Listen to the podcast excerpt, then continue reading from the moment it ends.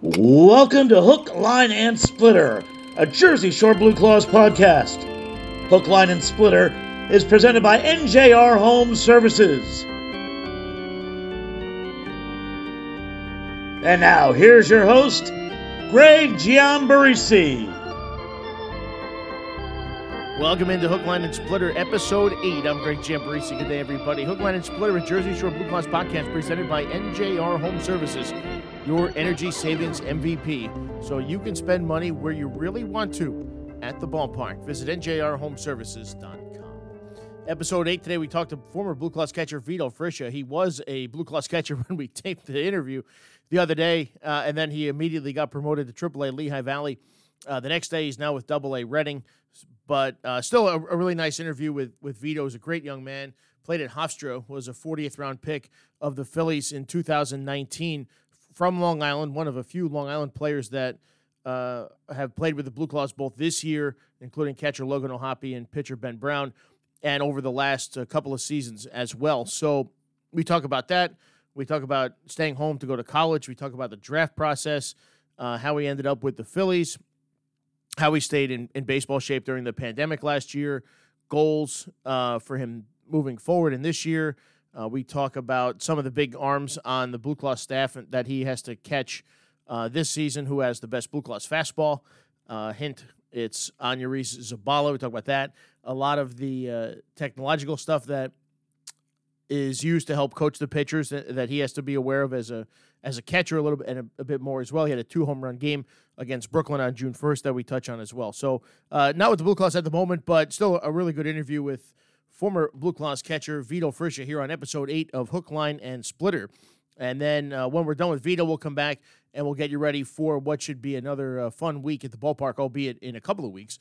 Blue Claws will be on the road through June 27th. That next home game here on June 29th. Red, white, and blue claws weekend coming up after that. So we'll touch on that at the end. But first, let's hear from former Blue Claws catcher Vito Friscia. This is Hook, Line, and Splitter, episode 8, presented by NJR Home Services, your energy savings MVP. So you can spend your money where you really want to at the ballpark. Visit NJRHomeservices.com. Here's Vito Friscia. Our guest today, Blue Claws catcher, first baseman, DH Vito Friscia. Vito, welcome. How are you? Good. Thank you for having me. How do you think the uh, How do you think your season's gone so far? Uh, I think it's been well. I think I've been doing pretty well. Um, started out pretty cold, but I think I've been heating up as of late, and uh, this team's a lot of fun to play with. So you had the two home run game uh, last Tuesday, the first against Brooklyn. Had you ever hit two home runs in a game before? Uh, yeah, I think I did it in college summer ball, and I did it at at Hofstra University. Um, did you get Did you get an at bat for number three, or did you hit your number two in the last at bat? No, I got an at bat for number three. Um, I think I think I walked. Um, yeah, I think I walked. So, I know when when you guys were probably in Florida, you heard about how tough a ballpark this is for the hitters, and then you guys last week hit. We're taping this on June eighth. You guys hit 13 home runs in a six game series with uh with Brooklyn there last week. I know it's still a very difficult part to hit, but it's got to be cool to have everybody kind of mashing at the same time. Yeah, it was uh, it was definitely pretty cool. Um, it was a lot of fun to be in that environment. Um, you know, the game is just better when home runs are hit and more runs are scored. And you're a catcher. Yeah, I mean on the offensive side. All right, so let's go back. Um, you're at Hofstra, going through the draft process. Were the Phillies one of the teams you thought might uh, might grab you? Was that a spot that you thought you could uh, end up? Uh, yeah, I mean, I spoke to a, a good amount of teams um, throughout the draft process. Um, but yeah, I mean, the Phillies were definitely one of the ones that were high on me, and um, you know, they ended up taking me, and I'm I couldn't be more happy to be in this with this organization. But you went in round 40. Were you following along? Is that about where you thought you might go? I mean, that's right on the border there. That, that was the last round. So, you know, how had that draft day go for you day three? Um, no, I mean it was it was super stressful. I probably followed every single pick from round one to round forty. Um, I didn't really have an idea of where I was going to go. I actually was called by a couple teams on day two um, for a senior sign deal, like to see if I would sign for something cheaper, um, so they could save money. Um, but I, I, didn't really care where I went. Um, but yeah, I mean, I watched every pick, and it just happened to be the 40th round. And, you know, it was super stressful and it was probably one of the worst days of my life until that pick happened. So, you know, if, if you hadn't got drafted, you would probably get signed with somebody anyway and you'd be in the same kind of position. But it's got to be extra special to be able to, you know, look on the screen and see your name right there, your hometown, Hofstra, you know, you're representing everybody, your family and everything. What did it finally mean when it, when you got the call or how'd you find out you got the call or did you see your name first? Yeah, yeah, I got a call in the 38th round by our area scout Alex Agostino. Um, he he just asked me if I would sign if they took me with the next two picks. I said absolutely, and you know, butter, more butterflies than it ever was because I was like, oh my god, it's real. And when my name popped up, it was just overwhelming emotions. Like my parents were there screaming. I had a couple buddies there that were going crazy. My girlfriend, um, my sister, my brother-in-law. So it was it was probably the best feeling I've ever had in my life. So you get drafted, you go to Florida for the, the first summer and then last year. So how did things go for you last year? How did you stay in shape, stay baseball shape? What were you able to do in the summer when everything was shut down or the spring? Yeah, so my dad, um, he had a bunch of weights in the basement that he hasn't used in years. And um, so I just dusted them off and I made actually my own little gym and uh, every day I just made sure I worked out just to stay ready because we really didn't know what was going on. Like it was always just stay ready so you don't have to get ready. So I was just kind of trying to stay in baseball shape until about that was probably about July when we were told, hey, like our season's like officially canceled. So then you were able like to come, almost get into like an off season form. But from about when we got sent home in, I think that was March to July, I was working out to get ready for a season the entire time. So, yeah, I mean, I was lifting every day, throwing, hitting as much as I can at the fields, um, everything outdoors because basically everything indoors was closed. Um, so that's that's basically I was kind of like everyone else. Were you able to hit any live pitching or just machines or?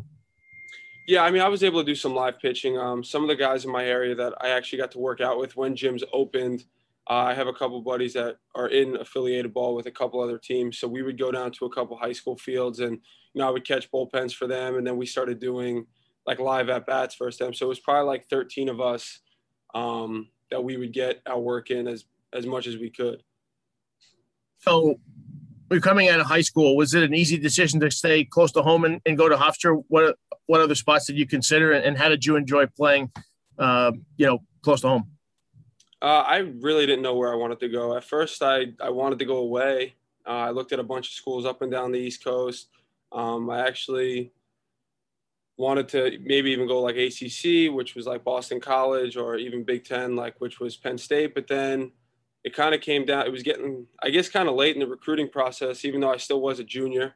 Um, and Coach Russo just called me from Hofstra, called my dad, and he pulled me out of school. I'll never forget it and he wanted to take me on a visit. And um, he sat me down. He toured me the campus for like an hour and a half. He brought me to practice and gave me an offer right on the spot. And I just felt so wanted. And I was like, you know what? My parents come to every single one of my college games, um, close to home. It's Division One baseball. It's actually in a Southern Conference, which is the Colonial. Um, I just felt like it was the perfect fit for me. Yeah, Bryson said the same thing.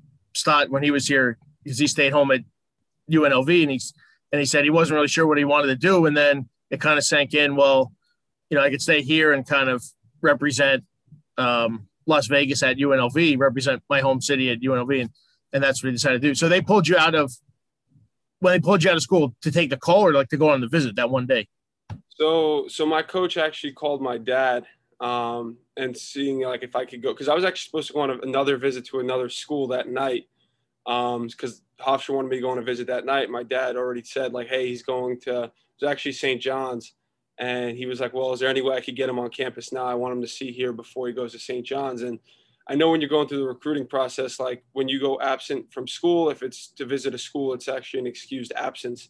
So I was allowed to leave school to go on the visit. Did uh, you seriously consider any any other school once you set foot at, on campus there at Hofstra, or you kind of fell for it right away? Um, I mean, I committed right after the visit was done. Um, it was a little bit of, I loved it. I loved the coaches there. I loved how it was close to home. and it was a little bit of a I'm, I'm so over this whole recruiting process. I just want to be done with it. So you come to after Hofstra, you come to the Phillies, and here with with the Blue Claws right now, you got Logan with you from Long Island. Ben Brown was here; he'll be back hopefully soon uh, from Long Island. Obviously, Nick Fanti's in the organization. Uh, they had a guy named Willie Carmona uh, back. This would have been 2012 or 13. He played here, uh, but you got you know four Long Island guys right now in the in the system. That's got to be pretty cool for for you guys to kind of band together. Yeah, it's uh it's pretty special. Um, you know, we have a couple really good area scouts in our area. You know, Sal Agostinelli, he does a great job with you know everything with the scouting. Um, whether it be like over international or even in, in the states. Alex does a great job, and I'm just really happy that you know they care and they give the the credit to Long Island baseball that it deserves. Did you know Logan and Ben and Nick before coming here? Yeah, so the Phillies so Ben and Logan were younger than me. Um, I knew Nick um, because we played on a travel team together in a just in a tournament, one tournament, and then we used to play against each other. Um, so I knew Nick. I wasn't really close with him because we live about like an hour away from each other. Um, and then I used to do this like catching clinic with Logan. So I knew Logan, but he was younger. And Ben, I didn't really know much about until he got drafted, but now I know a lot about him because he's pretty nasty yeah, hopefully he uh, hopefully he gets back up here soon. So, who did you grow up rooting for? Yankees, Mets. Who was your favorite team player? Yeah, I, I was a Yankee fan. Who was your favorite player? Um, a lot of people might hate me for this, but I was a big Alex Rodriguez guy. well, always interesting. Always something going on, oh, yeah. uh, for sure. So I, I, saw you played uh, you played football in high school too. Was that something that you considered in college as well, or you were strictly uh, at this next level always going to be a baseball guy? Yeah, so I, I, I mean I loved both sports, um, but I knew my future was at was in baseball. I was good at both. Um, I actually had an offer or two to play college football, actually to play both at the colleges. One was Division two and one was Division one.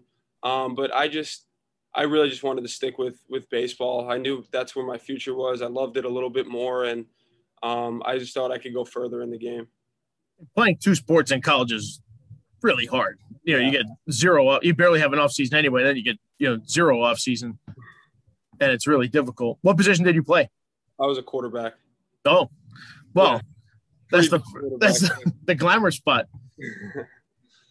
Who was your favorite quarterback growing up? Um, I, I grew up a Giants fan. Um, and like I guess by by default it has to be Eli Manning, but sure. you know, I I, I kind of I know I this might be contradicting, but I I do love watching Tom Brady. I mean that guy's unbelievable to be still be doing it at the age he's doing it at. For sure, for sure. Um, goals for yourself for the rest of the season? You know, just just help the team win every day. Um, just get better every day. Um, have fun with the game because you know you don't know what tomorrow holds, and just enjoy every minute who has the because you catch these guys obviously, and there I know there, there's a lot of pitchers down there. Who has the best fastball on the staff? Best fastball. Um, I mean, it has to be Zabala. I mean, Zabala, yeah, he hit 102 like a couple nights ago, so yeah, it's pretty, it's pretty intense. And then uh, who's got the breaking ball, the curveball, the slider that you don't want to face as a hitter? I don't want to face as a hitter. Oh man, I mean they all got really good stuff, but if I have to go by the metrics and by what Rapsodo says, it's got to be either Blake Brown or uh, or it's uh, or Mike Adams. They got some pretty nasty stuff. Hughes has a pretty nasty slider too, at least I from mean, upstairs. Hughes, Hughes is nasty. I mean, it's it's tough to say. It's a tough question. I mean, they all got pretty pretty good stuff how much do they go over the the stuff with you know the Rapsodo outputs, the spin rates, and all that with you guys as as catchers? And um, how and over time, how can you can you tell what pitches are going to have are going to display better on the on the uh, analytical outputs just by watching them and catching them? Yeah, so I mean, this year has definitely been. Um, I've, I've really started to understand it a lot more.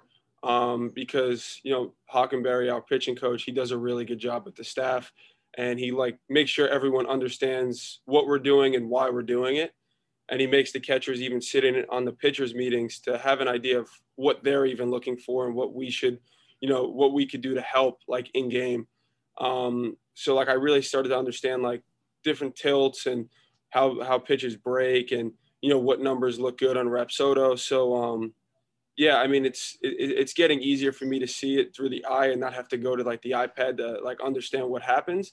Um, so yeah, it's it, it's a big help. Like definitely like when like pitchers are warming up before games or stuff like that. Like I could really see like the difference between their bullpen or when they're doing it in um, in the bullpen before they go in for their outing and really understand the difference. I know on uh, Sunday, June 6th, um, you were doubling up as the DH and catching the bullpen. Were there any tense moments where you had to, oh, oh, you know, oh crap, I'm on deck or whatever, had to run back down, or was it pretty smooth? Um, it ran, it ran okay as best as we could, but yeah, my my last at bat of the day, uh, I grounded out the shortstop, and I was basically on deck, and I was still in the bullpen warming up the pitcher. I think it was Silva at the time, and I was just like, I, I gotta go. yeah, yeah, yeah. Um, yeah, I mean that was that was probably my toughest at bat of the year because I really didn't get to see the see the pitcher at all. But you know what? It's all part of it. And um, you know, we had the we had the lead, and my job at that point was to warm the pitcher up, and I just had to do what I had to do. Have you ever thought about um, coaching at all or anything like that in the in the future? Long thinking long term.